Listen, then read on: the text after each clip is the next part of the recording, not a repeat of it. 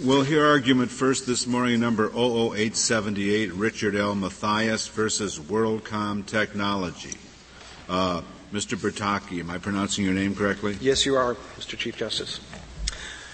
Good morning, Mr. Chief Justice, and may it please the Court.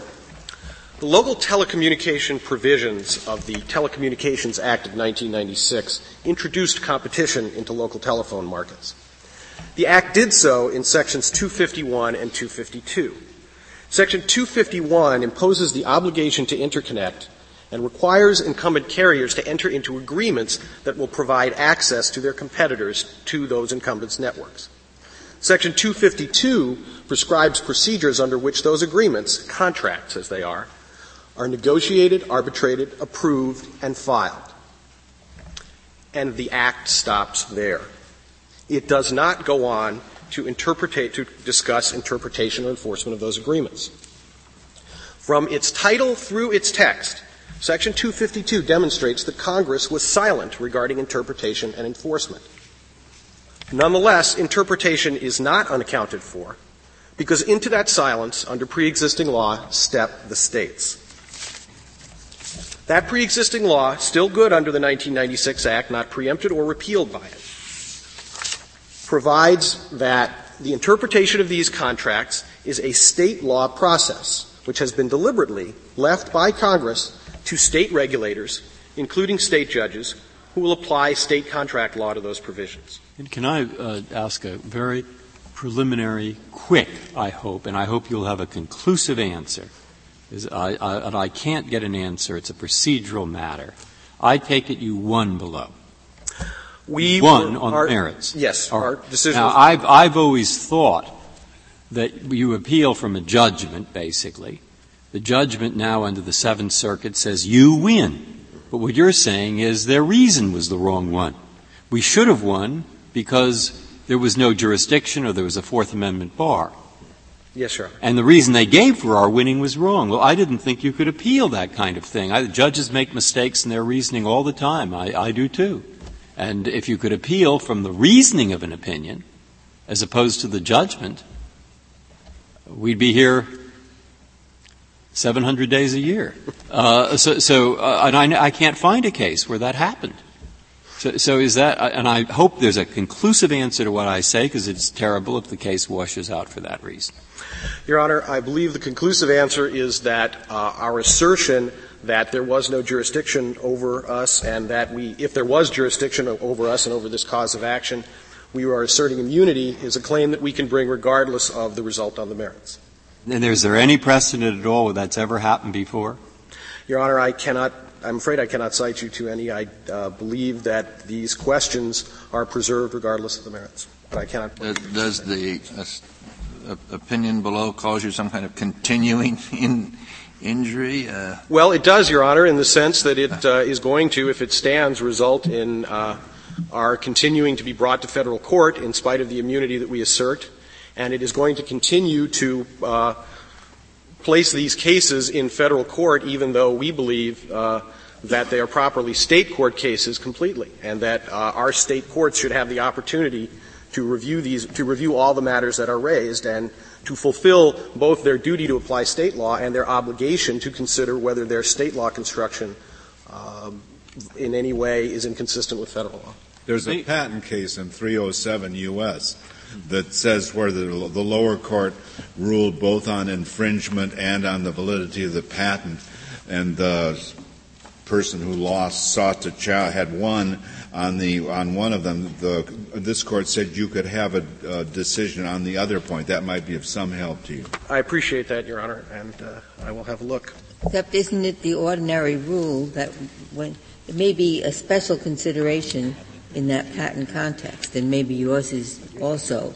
But I had thought that um, reasons that went against the judgment winner do not get any kind of preclusive effect, so that you would not be bound by this jurisdictional holding which was against you. You prevailed on the merits, you had that judgment, so you don't, you, are not stuck precluded from relitigating the case. In other words, the two go together. If you can't appeal it, then you're not bound by it. Isn't that I understand, Your Honor. I believe, though, that we that the uh, district courts of the Seventh Circuit would consider themselves bound by the Seventh Circuit's decision, and we would have to go to court to litigate that, uh, which we believe would be a violation of our immunity. And in addition, we believe that uh, the jurisdiction would not be there, and by doing that, we would essentially be being kept out, as we have been kept out of our state courts for at least some period of time. And in that sense, I believe that there is a continuing injury that results from this. Uh, your, your injury results, at least in a formal sense, from the fact that in order to get the review uh, which the company sought, they, they, sent, they made your, your state regulators defendants in a case. Is that correct?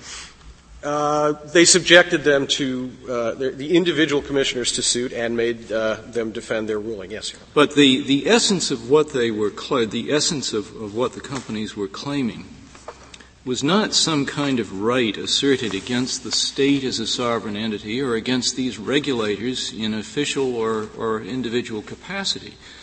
The, the, the essence of what was going on was an attempt to review in effect, a regulatory decision. Why does that implicate immunity in the sense that we usually think of immunity in 11th Amendment issues to be implicated? Your Honor, I think it does so for two reasons. First, if you take a look at the complaint that Ameritech filed, Ameritech asserted in its complaint that it had been injured by the actions of the state commissioners. Well, but that's anyone who loses a case has been injured by the actions of the of the judge who, who made a, a, mistake of law or by the regulator in a regulatory case. So that, that in itself doesn't take it out of the usual attempt simply to get review of, of a judicial or quasi-judicial decision that you say is wrong. That's correct, Your Honor, but the result, the other thing that the complaint does is it names the individual commissioners as, as defendants. It subjects them to the jurisdiction of the federal court, and it raises issues as to whether, uh, which we have uh, argued at great length in all of our briefs as to whether that violates sovereign immunity. But that's a formality. It seems to me that by naming them, the, the, those who are appealing are doing nothing more than saying, look, these people in their adjudicatory capacity made a mistake. We want that mistake reviewed in the same sense that people work their way up through levels of appeal in, in the judicial system. And that certainly is not a classic example of the kind of implication of state sovereignty uh, which, which the immunity doctrines in the 11th Amendment have addressed. I, I guess I'm saying, is this really a, a, case that implicates 11th Amendment?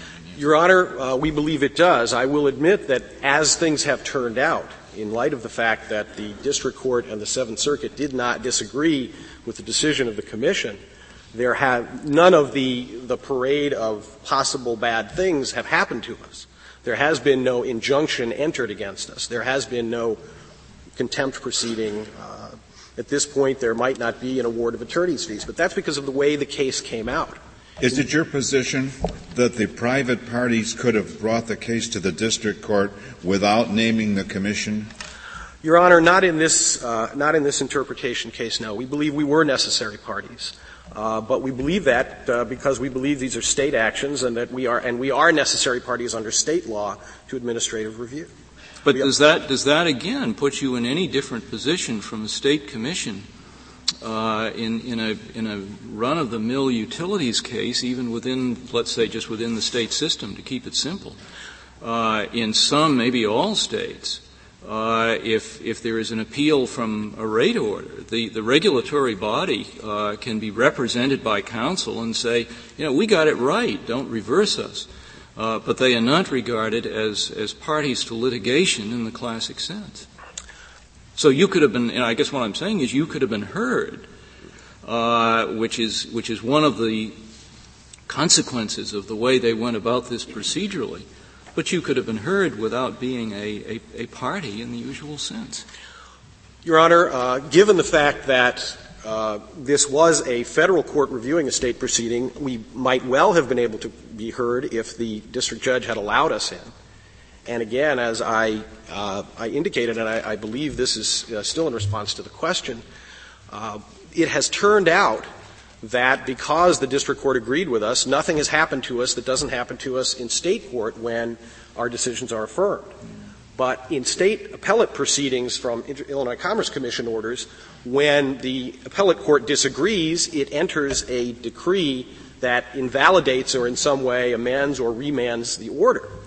That is not the type of relief that is contemplated in the full range of a federal equity suit in which commissioners are named as individuals, or even, I would submit, in a case in which the state commission were named as a party. In this case, Ameritech did not sue the state commission for reasons I'm not quite sure I understand, but we're willing to, because we're, we're here, assume that the commissions are, commissioners are an acceptable substitute. But even in that instance, uh, the order is entered by the uh, tribunal, uh, by the appellate tribunal on the state side against, uh, an order is entered that simply supervenes the commission's order. In this instance, Ameritech filed a complaint asking for the federal court to enter orders that are specifically directed at the commissioners, and if they had sued the commission, would have been specifically directed at the commission. That is relief that we don't believe is contemplated by the statute, but we also think it's significantly, it could be significantly different. It hasn't turned out that way, excuse me, it hasn't turned out that way in this case because they, the district court and the Seventh Circuit have agreed on the merits. But it could have, and that was our concern. And that is why we are here, because we don't know how it's going to turn out in the next case. Your Honors, these proceedings, interpretive of the contracts as they were, did not take place under Section 252. That qualifier is critical to jurisdiction under Section E6 and indeed limits any application of E6. It does not make any difference. Respondents have devoted a substantial amount of energy to this. But really, it does not make any difference if we are talking about an action, a case, a determination. Whatever it is that the Commission does still must be con- done under 252 in order for jurisdiction to attach under 252E6. And in that respect, the text and scope of Section 252 is plain. It goes as far as the filing, the formation and filing of the agreement. Where do we find Section 252 in the briefs? Your Honor, if you take a look at the blue brief, in, uh, we, we have attached both Sections 251 and 252 as an appendix, and 252 starts at page 12A of that appendix. Suppose that you're in the state court and you've won and they've sued you in the state court. And then suppose that their claim is the following. The agreement as interpreted by the Commission does not meet the requirements of Section 251, including the regulations prescribed by the FCC pursuant to Section 251. And then the judge asks you this question. Counsel, where is the law that says it has to meet the requirements of Section 251, including the regulations prescribed by the FCC pursuant to Section 251. Where is that law? What was the answer? Your Honor, if we're talking about an interpretation case, the answer is essentially uh, a combination of state law, which now makes compliance with federal law with the Act a requirement, and the general requirement that in any case that a state court hears, it not contravene federal law. That law it's is not in 252. No, Your Honor, it is not if we are talking about an interpretation. To, to read that language into 252 is to suggest that an interpretation is really a modification, and I think those things are very distinct concepts in the law. Uh, if it happens during an approval process, that's different, but that would be my response. I think in the end the result would be the same because the state court is clearly required in any case, and certainly in one of these cases, to determine whether it, uh, its decision, its construction of the contract follows federal law. That's what the Commission did in this case, and that's what the Illinois Appellate but, but Court are, did. Are you saying that in, an, uh, a post-determination interpretation case, uh, that the Commission doesn't look to 251 and 252? It can't look there? It, well, Your Honor, in, interestingly enough, in this case, it can't because this was the provisions that deal with reciprocal compensation in this case were negotiated, and they're not required to comply with the Act. But even in a case where there had been an arbitration and where there was an issue with respect to that, I believe that certainly the Commission, certainly the Court could look to federal law and see if there was anything that didn't comply with 251 and 252. I mean, it's just a very odd concept that the State Commission launches this vehicle uh, having looked at the federal law and then subsequent interpretation doesn't involve federal law. That's just, that's just hard for me to understand. I think the interpretation will involve federal law in many instances, Your Honor, but the interpretation cases are going to be driven by state law. And this case is another good example of that. In this case, the, the, the way the commission, I think, uh, looked at this, in, at this case is, is the proper way. They construed the contract first and then determined whether their construction violated any federal law, including FCC rulings, and decided that it did not. So I'm not at all suggesting. What if they had decided that it did? I think that's the question. What if they had decided, having construed it, well, you know, this is really what it says, but boy, if we interpret it this way, it violates the act. Then what do they do? Then uh, I think that they would have to construe it differently. They would have to.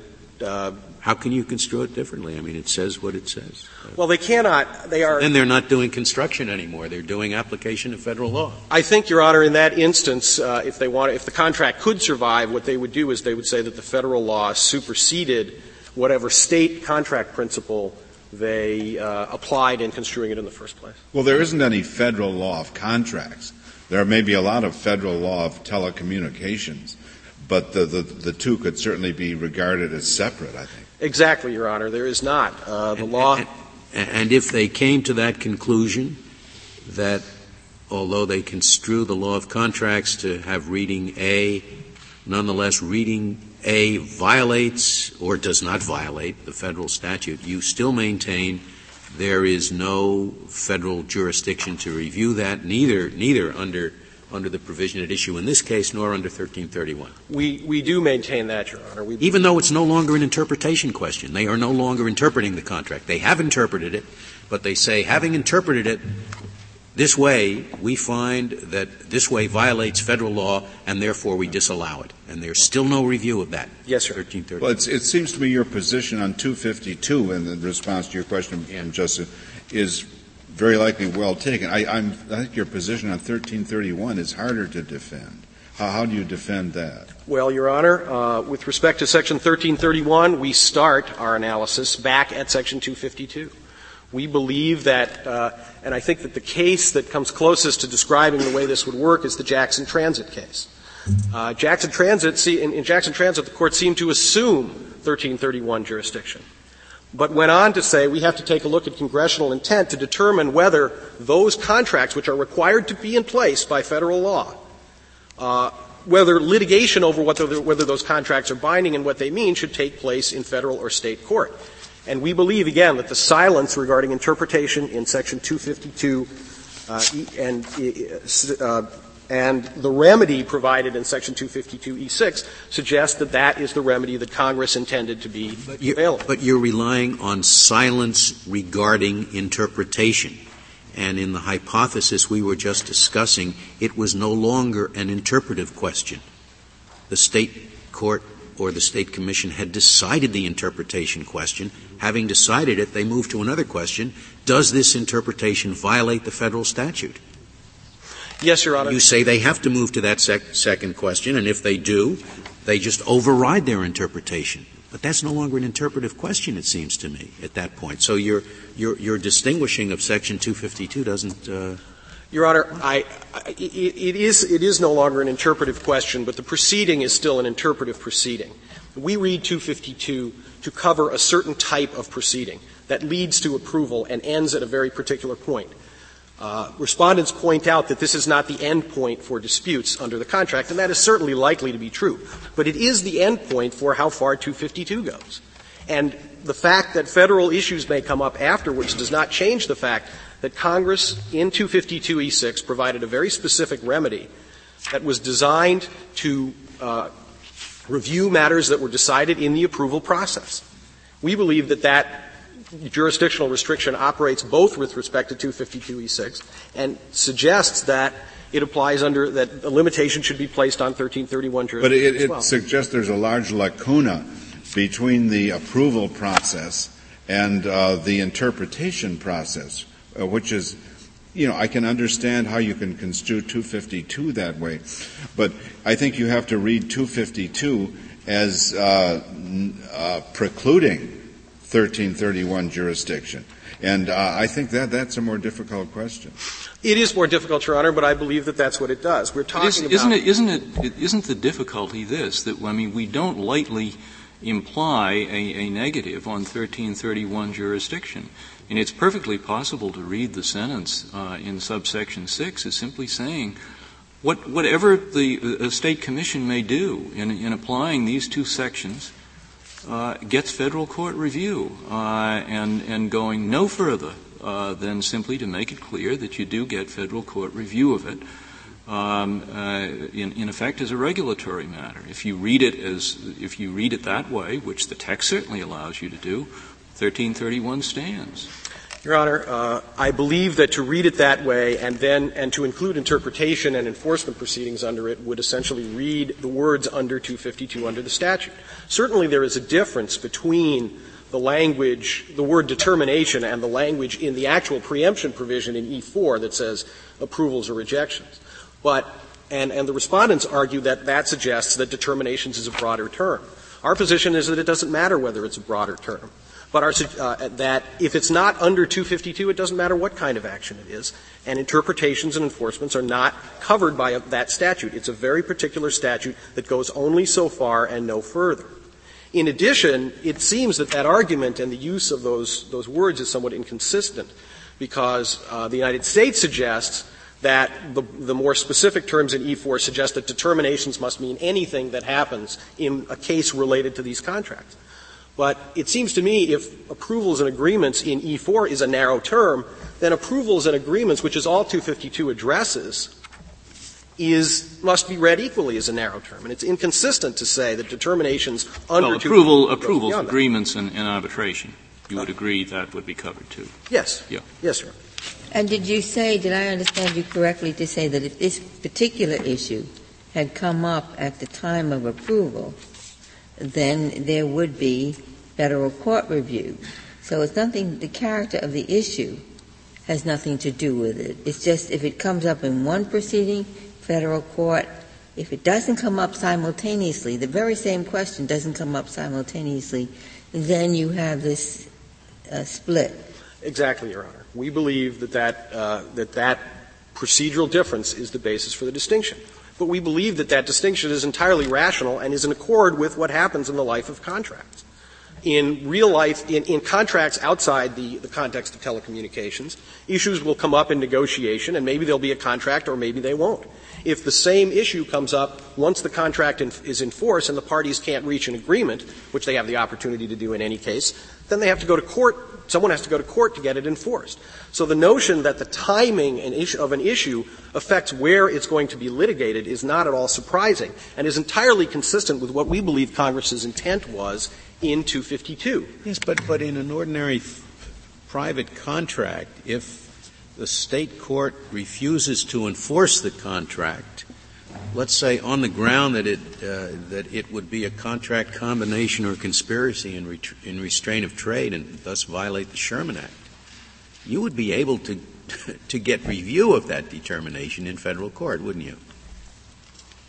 And, and, but you're saying that this contract can be overridden and disallowed by a state court on a federal ground with no review of that federal ground by any federal court so that you can have different interpretations of the Sherman Act all around the country with, with, with, with no federal court being able to review it. Your Honor, my belief is that if a uh, state court invalidated a contract on federal grounds, appeal would be to the state appellate court.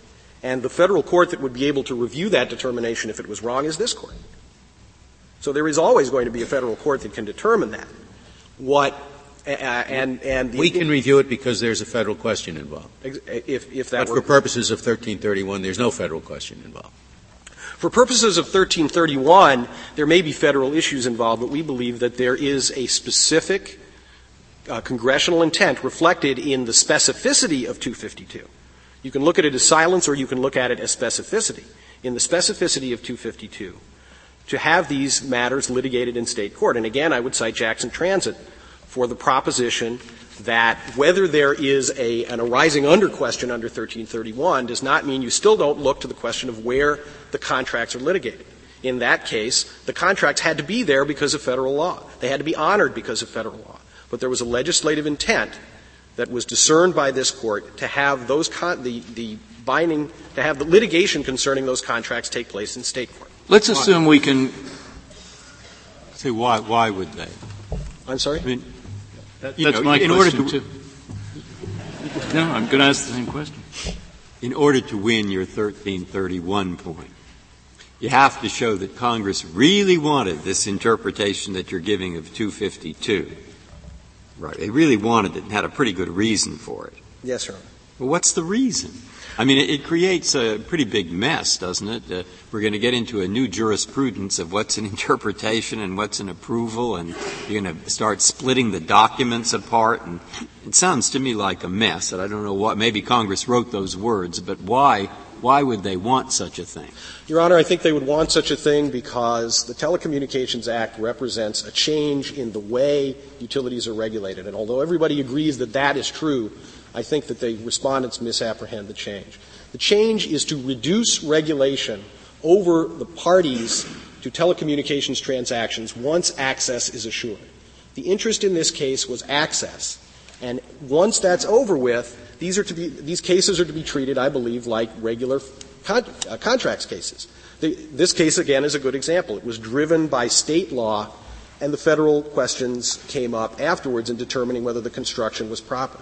And in that instance, I think Congress intended to leave the matters to state, to the state commission under state law and to state courts. No, but that still doesn't explain. I mean, you've still got the mess that Justice Breyer referred to. Why would Congress want to legislate that kind of a, a, bifurcation that makes for all of this confusion? Your Honor, I think Congress would want to do it because it recognized that most of these cases were going to be like this one. This is not a case about access. And Congress would have wanted this to happen? Yes, Why? Your Honor. Well, Your Honor, I think this in the sense of state courts deciding, construing these contracts and then deciding any incidental uh, federal law questions under their normal obligation to do so, yes, we think that's what they wanted. And we think that's what they wanted because they would recognize, as in this case, that these cases are state law driven. The goal of the Act is access. This case is not about access. The respondent, the competing telecom companies have had access, they will have access, they have it today, and they will have it tomorrow. This case is about whether Ameritech owes them money. That is a contracts case. It may implicate federal law as any state contracts case theoretically could. But we believe that Congress wanted them to be treated as contracts cases. I'll reserve the remainder of my time if I Very well, Mr. Bertocchi. Uh, Ms. McDowell, we'll hear from you. Thank you, Mr. Chief Justice, and may it please the Court. The federal district courts have subject matter jurisdiction over cases contending that a state public utility commission has construed and enforced an interconnection agreement in a manner contrary to federal law. That's true whether one looks specifically at Section 252E6 of the 1996 Act or more generally well, at. Let's look specifically at 252 and 252.6. Uh, where it says, in any case in which a state commission makes a determination under this section, and all the section talks about is approval. Well, Your Honor, the section establishes specific uh, procedures to be followed at the arbitration but it, approval it talks stage. only about. You agree, don't you, that it substantively it deals only with the approval? That's correct, but these agreements exist only by virtue of Section 252. The uh, state commissioners have authority to regulate these agreements only by virtue of Section 252. They're subject to the standards of Section 252, and and. But, but all it talks about is, is approval. I, I, I don't think you've answered my question. No, uh, it doesn't speak specifically about interpretation. Speak specifically or any, any other way about it.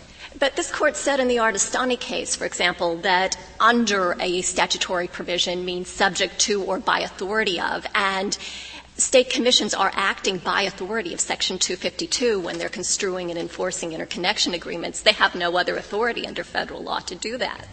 Do they have authority under state law to that? If, if, if we asked uh, the, uh, the solicitor from Illinois, um, I didn't have time to ask. Uh, what is the authority by which the state commission proceeded in this case?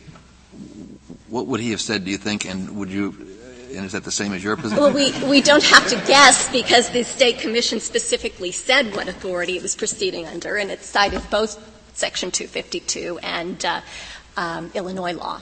And certainly a state commission, whenever it takes an official act, is acting at least in part under its own state law. But Absent. here it's also acting under Section 252. So you say, it, the, are you saying that necessarily the state commission must be acting under 252? When it's um, regulating an interconnection agreement that's established by virtue of Section 252, yes, Your Honor. 252. I, I should, go on, Tony. Well, I was just going to say 252 refers to public interest, convenience, and necessity. Um, is that a federal standard? Does, does that just incorporate state standards, states from state to state, or is it a little bit of both? Because most states uh, have a formulation something like that. It's a federal standard. It's a standard that's been incorporated in the communications laws for many years. Uh, the states um, pursuant to Section 252 uh, E3 are allowed to also impose consistent state standards um, in the course of their approval and, mm-hmm. and uh, interpretation, we would say, of in- interconnection agreements as well. But it's basically a federal standard. It's one under which the uh, FCC could promulgate regulations to uh, um, instruct the state commissions into. Ms. McDowell, I have a problem with other language in uh, in, in, in, this uh, um, E6. One of the arguments you make is is that it, it, it doesn't make any sense to bifurcate these proceedings; that they should all be in, in the federal court, the the interpretation as well as the approval. Uh, the problem is the only thing that uh, E6 allows the federal district court to determine is not the interpretation of the contract. It gives, does not give the federal court authority to determine what the contract says. It only gives it authority, I quote, to determine whether the agreement or statement meets the requirements of Section 25 and this section. Now, in some cases, uh, there may be a dispute between the parties as to whether a particular interpretation will violate the federal rules. But there are going to be a lot of other contract disputes that have nothing to do with whether there's a violation of the federal rules. Now, are all of those contract cases going to go to state court? And all of the contract cases that somehow involve the question of whether the agreement or statement meets the requirements of this section, do they go to federal court? Or do you just ignore those words, that, that limitation? To determine whether the agreement or statement meets the requirements of Section 25 and this section. That's the only authority the federal court has.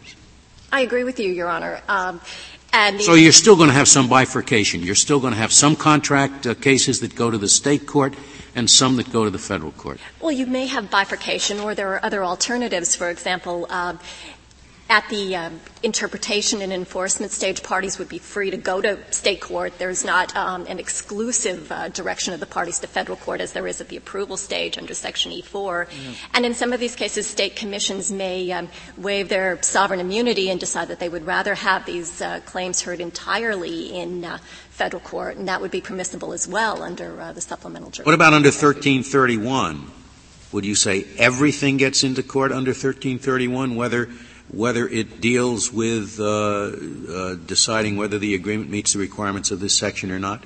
You would say the contract is a federal contract, so that under 1331, even the interpretation of that contract gets into federal court, wouldn't you? We're not pressing that argument, Your Honor, although a merit. Well, gee, you ought to, because that's the only thing that will stop this terrible bifurcation that you're so worried about it's still going to be a mess. You're going to have some cases in federal court and some in state court. Well, there may be some such cases, but as I was suggesting, there are alternatives to that. In addition, there may not be that many cases in which there's a, a viable claim that uh, state commission has interpreted an agreement contrary to federal law. Uh, these cases have typically come up only uh, with respect to this particular issue of compensation for internet calls. Um, a very important issue to the carriers and one that they've been willing to litigate extensively. But uh, it's not clear at this early stage in the implementation of the 1996 Act that there are going to be a large number of claims of this sort. So uh, the thought that there are going to be uh, there's going to be a bifurcation problem in every case uh, uh, is not clear, at least at this stage. I'm, not, I'm still not entirely clear on what your position is if the if there's an interpretation dispute that doesn't raise any federal question at all. Uh, do you agree that has to be resolved only in a state court, or do you think they have a choice of forum? Unless there was some basis for federal jurisdiction, they would the have only, the only question is, do they have to pay on Tuesday instead of Thursday, and that's governed by some state common law rule or something? Uh, that you, you, would agree could not be litigated in federal court. Um, We haven't yet taken a definitive position on this question, Justice Stevens. Ameritech is arguing that these contracts, um, interconnection agreements, are pervasively federal, uh, similar to a federal tariff, so that every question that arises under them is necessarily federal. Uh, we think, for purposes of this case uh, and what the uh, Court of Appeals decided, what's relevant are only those claims that contend that a state commission has violated the 1996 Act in its interpretation of an agreement. Uh, so there may be um, a large category of cases that can come to state court and that would present only issues of state law. Uh, but and, and could not go to federal court. That's the other part of my question. I didn't quite get your answer to that.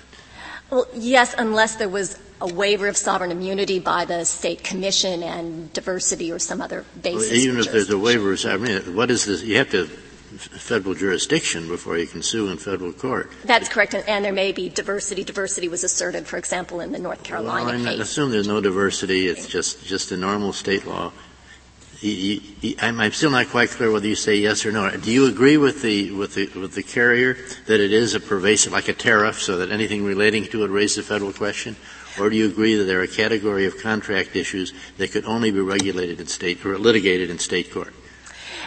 We see it as a difficult question on which we haven't taken a definitive position. The question ultimately is one of Congress's intent, and certainly there is much in this statute that suggests that Congress was um, creating federalized contracts. These are not simply private party agreements; they are um, um, federal regulatory instruments. On the other hand, Congress also left room for states to apply their own consistent standards under Section E5, and Congress also uh, expressly preserved existing state and federal law to the extent that it was not um, expressly preempted. So it's it's a more difficult question whether these contra- contracts are entirely federal, and uh, uh, we have not taken a. In, in all of the instances uh, projected by Justice Stevens, uh, do you think that the state would be a necessary party, or would there be any cases in which it's, a contract dispute with the state isn't a necessary party. The state's a necessary party because it goes first through the commission? We don't think they're necessary parties. We think they're valuable parties to have because it makes it easier to enforce a federal court or, or indeed a state court judgment. Uh, but we think that in the ordinary case, but doesn't um, in, even in the case Justice Stevens describes about paying Tuesday or Thursday, isn't the presumption that there would have been a state commission order which is now being set aside? Yes, or, or its enforcement is being enjoined. Typically, and, and though, they're not a necessary party then. Uh, no, uh, to the extent that there will be um, two adverse parties to the proceeding, one uh, challenging the state commission's order and one defending it. Uh, the party defending the order can ordinarily be expected adequately to represent the state. D- district judges aren't parties to an appeal from their decisions, are they? That's correct, and certainly federal statutes are often challenged in cases in which the United States is not involved. But if the FCC were performing this role, take Virginia, state that, and you you are appealing the FCC's order, all those cases are you against the commission, isn't it?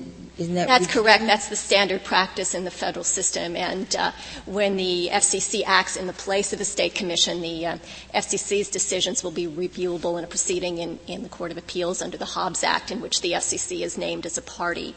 That's the standard procedure as we understand it in most states as well, that the agency issuing a decision will be a party to proceedings challenging it. We don't see that as, as essential, though, in this particular context. We see no particular reason to think that um, the parties will not um, abide by the um, federal court's decision and, and, that the state commission also would not abide by that. And the reason, I, I, mean, I take it the reason you assume that is that the commission is not a, a party in interest in, in the sense of having a personal stake. They have the same kind of stake, I suppose, that any judge does when an order of his gets appealed, but that's their only interest. That's correct. Yeah. If I could turn briefly to the sovereign immunity questions, as several courts of appeals have recognized, this is a straightforward ex parte Young case against state officials. Um, the case is seeking uh, prospective injunctive relief to preclude their enforcement of orders that are alleged to be contrary to federal law. Ex parte Young itself was uh, the underlying action was one against state regulatory commissioners, and there have been many cases in this court that uh, um, have involved federal challenges to state regulatory decisions of this nature. We see nothing in Section 252E6 or anything else in the 1996 Act that suggests a congressional intent to preclude this sort of ex, ex parte young, though, and I'm trying to recall the facts. Uh, it was decided even before I was on the court. uh, it, it, was enjoining a Minnesota attorney general, wasn't it, from doing something in the future? From enforcing rate orders issued by the state commission. Uh, the specific case before the court was contempt sanctions against the attorney general, but the underlying case was also against the state regulatory commissioners. Also, in ex parte Young, the court cited a number of uh, prior decisions as authority, including um, Reagan versus Farmers Loan and Trust, which was another uh, similar type of action against uh, state regulatory commissioners.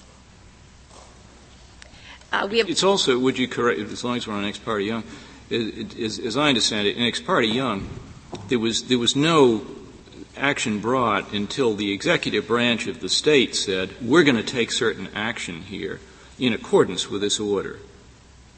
In other words, they, the ex parte Young was not brought immediately upon the issuance of the state rate order. As a, simply it, to review the order. It was, it was brought because a, somebody in a different branch or agency of the government said, oh, now we are going to take some action under that, which is, in effect, going to hurt the person who brought the ex parte Young action. Is, is, is my understanding correct?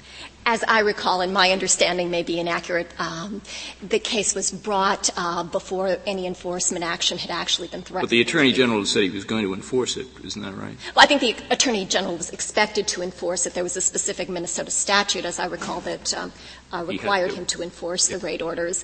But I, I, don't think that that was critical to the court's holding. Um, there are many, many cases, including several, in fact, against um, members of the Illinois Commerce Commission that have involved uh, challenges under ex parte Young to rate orders and, and other sorts of regulatory orders. Do you, do you think uh, it's, it's sustainable to say that there has been a waiver because by participation in the state scheme so that you don't need ex parte Young? We've argued that as well, Your Honor. That's dependent on whether uh, the statute is, was sufficiently clear to uh, put the state commissioners on notice that uh, by exercising federal regulatory authority under the Act, uh, they would thereby be subject to suit in federal court. Thank you, Ms. McDowell. Uh, Mr. Smith, we'll hear from you.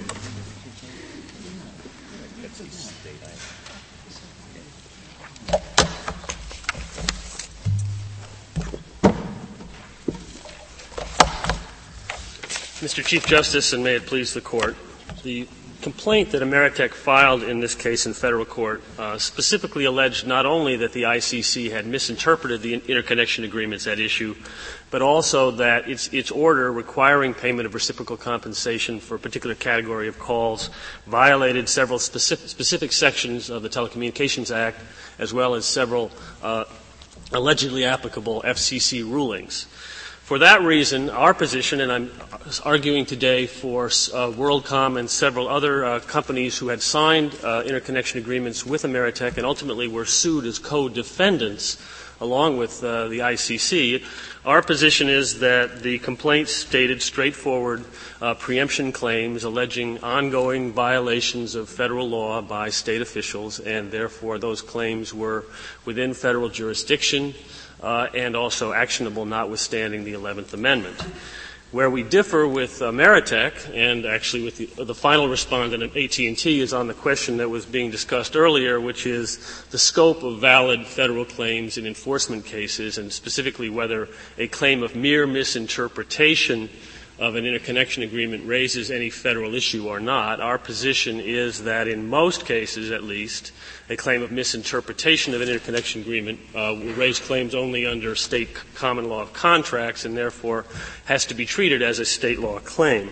But, but in terms of this case, since the uh, contract, the, uh, the complaint did allege violations of the statute and, and FCC rulings, there certainly was jurisdiction, we believe. Now, let me turn first to the jurisdiction issue, and then I want to get to. Before you get into that, you're, you're separating interpretation of the contract from violation of the federal law. Yes, sir. Does that mean the state still has control over what the contract means? It's still a state contract, and the ultimate the ultimate determinor of what the contract means ought to be the state, if it's, if it's state law, right? Certainly it ought to be done by virtue of uh, some analysis of the intent of the parties if it's a negotiated agreement. There also are agreements which are imposed through arbitration, and then the Commission is essentially analyzing its own intent. Yeah, but different states have different approaches. They may even have different rules of evidence and so forth. Uh, what's going I, I don't see how the federal government gets into this business without taking, taking on itself the burden of interpreting these contracts? Well, Congress, Your Honor, very specifically turned over responsibility for developing these contracts, reviewing them to state commissions, and in the process of doing that said that while the state commissions have to follow various substantive standards in, in 251, they also are authorized in more than one place in the Act to impose their own policies that are not inconsistent with the federal policies. And it also said the parties can negotiate agreements notwithstanding the substantive provisions of the Act and that the State Commission can't overturn them unless they find that they violate the public interest and necessity.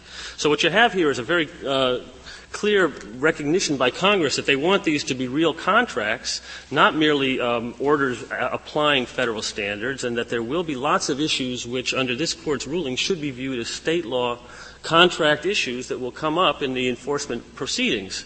So we, we don't see any basis under Jackson Transit and this court's uh, uh, other cases dealing with the, the development of federal common law for saying that the contract interpretation rules the rules for determining how the contract ought to be read ought to be uh, elaborated as a matter of federal common law in the federal courts rather than uh, through through uh, analysis of state common law which already exists. Now these cases will be sometimes in federal court and sometimes in state court because there will be some times when there are federal claims that are that are brought that can sustain a motion to dismiss. I don't happen to think these claims would have sustained a motion to dismiss, but what, if you have a case in, which one of the arguments made by one of the parties is that if you interpret the contract this way, it will violate the federal act?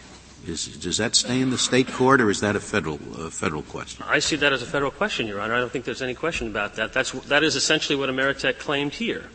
Uh, they, the, the district court and the, and the, court of appeals, of course, rejected that on the merits, uh, but their claim was that this interpretation was barred by the FCC's interpretation of the act. I mean, interpretation is barred. I mean, if a contract says something, it very plainly on its face says something that violates the federal act. There's only one way to interpret it their claim was that even if that is what the parties intended, that federal law had evolved to the point where that, that was preempted by the, by, the, by the Congress or by the FCC. I just don't understand how you, how you play that game. I mean, you're, you're, you're assuming that it's always ambiguous whether, whether you can interpret it in a, so that you can interpret it in a way that violates federal law or in, in a way that doesn't, and that somehow, therefore, that interpretation becomes a federal question. Even if that's correct, it's certainly not always true that there is the possibility of interpreting it in a way that does not violate federal law.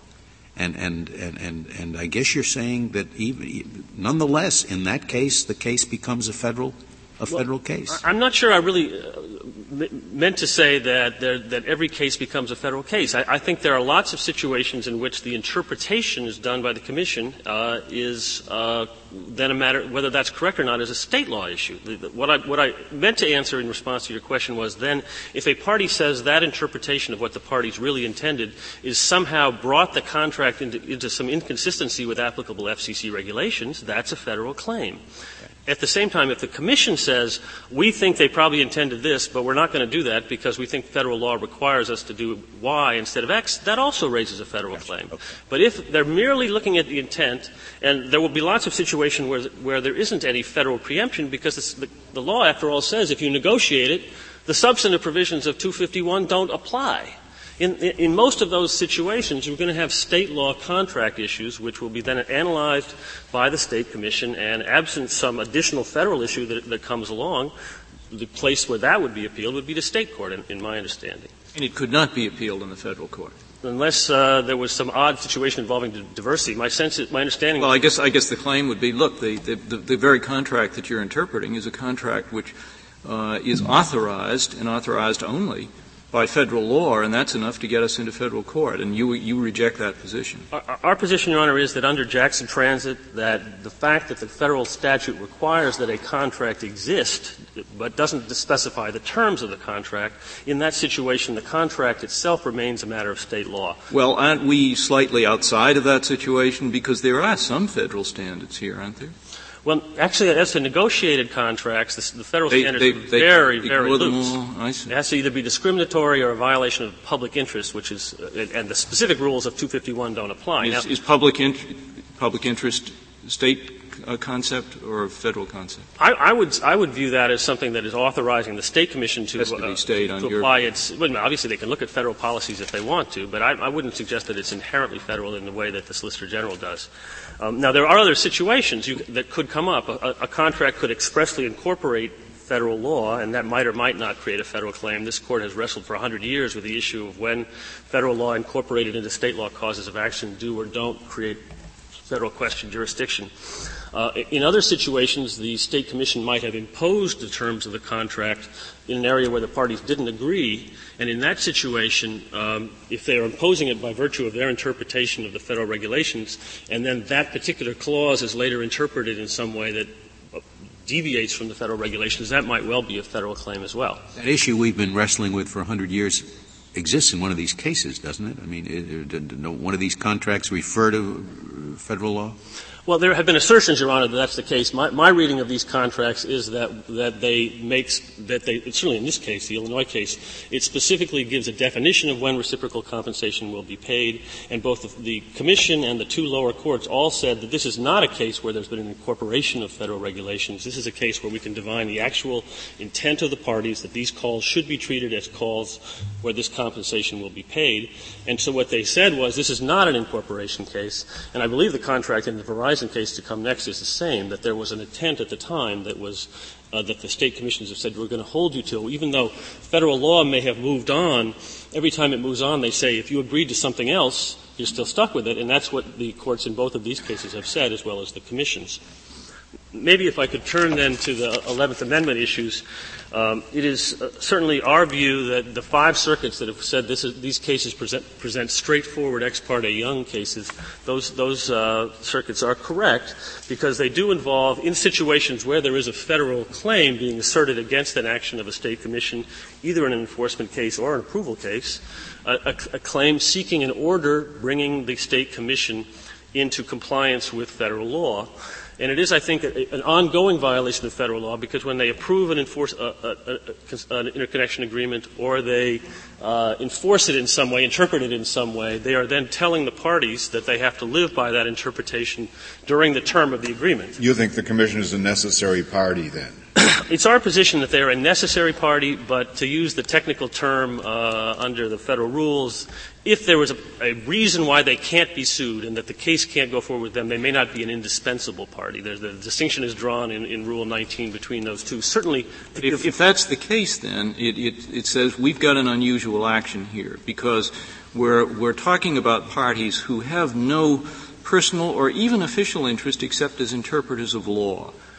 That's, that's, true, Your Honor, but what makes them a necessary party is that the private parties have an interest in having the, the administrative body that has told them to do X be bound by a ruling from the federal court, which they're trying to get, that says don't do X, do Y. And that you're, you're in effect saying that they, they, they might dispute the application of the supremacy clause. the reason why a federal district court is not named as a defendant in a court of appeals is because the court of appeals has a power in a unitary system to direct the district court to do something. When a federal court, though, is yeah, but a state court is not named as a party um, when a, when a case gets from a state supreme court on a federal question here. Right, but it's assumed that they will will respect the supremacy clause if there is a federal declaration of law.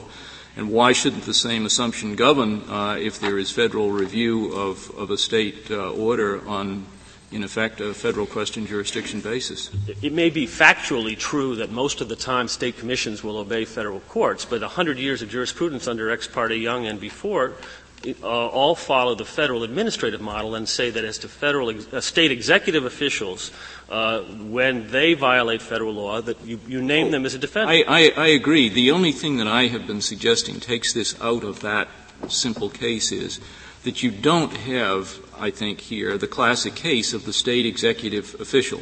You have a you have a state regulator that is acting in a kind of a quasi judicial capacity, and it seems that one way to look at it would be to think of it more as a court than than as, an executive office. Well, Your Honor, though, the, a large number of these ex parte Young cases, going back to the, the, the, Reagan versus Farmers Loan case that Ms. McDowell mentioned, and ex parte Young, are all cases involving rate-making commissions, railroad commissions, and, and others that are have always been named as the defendants. In, the, in their official capacity, the individuals are named. And uh, that Reagan case in 1894 said that's not an 11th Amendment problem. You're not really suing the state. You're suing them to bring them in, into compliance with the federal statute. Uh, ex parte Young, the defendants included not just the Attorney General, but also the rate-making commissioners. And, and that is just the way it's done. And I don't think it has any, as you have suggested, any, any great intrusion on the sovereign interests of the state to have them named. In fact, that's the essence of ex parte Young, that it's not an intrusion on their interests to have them brought into compliance under the Supremacy Clause. And it would be, I think, an odd rule to say, well, we're going to start having uh, review of state actions or some category of state actions in federal court for compliance with federal law where we don't name the defendants as the state as the state individuals well, as defendants.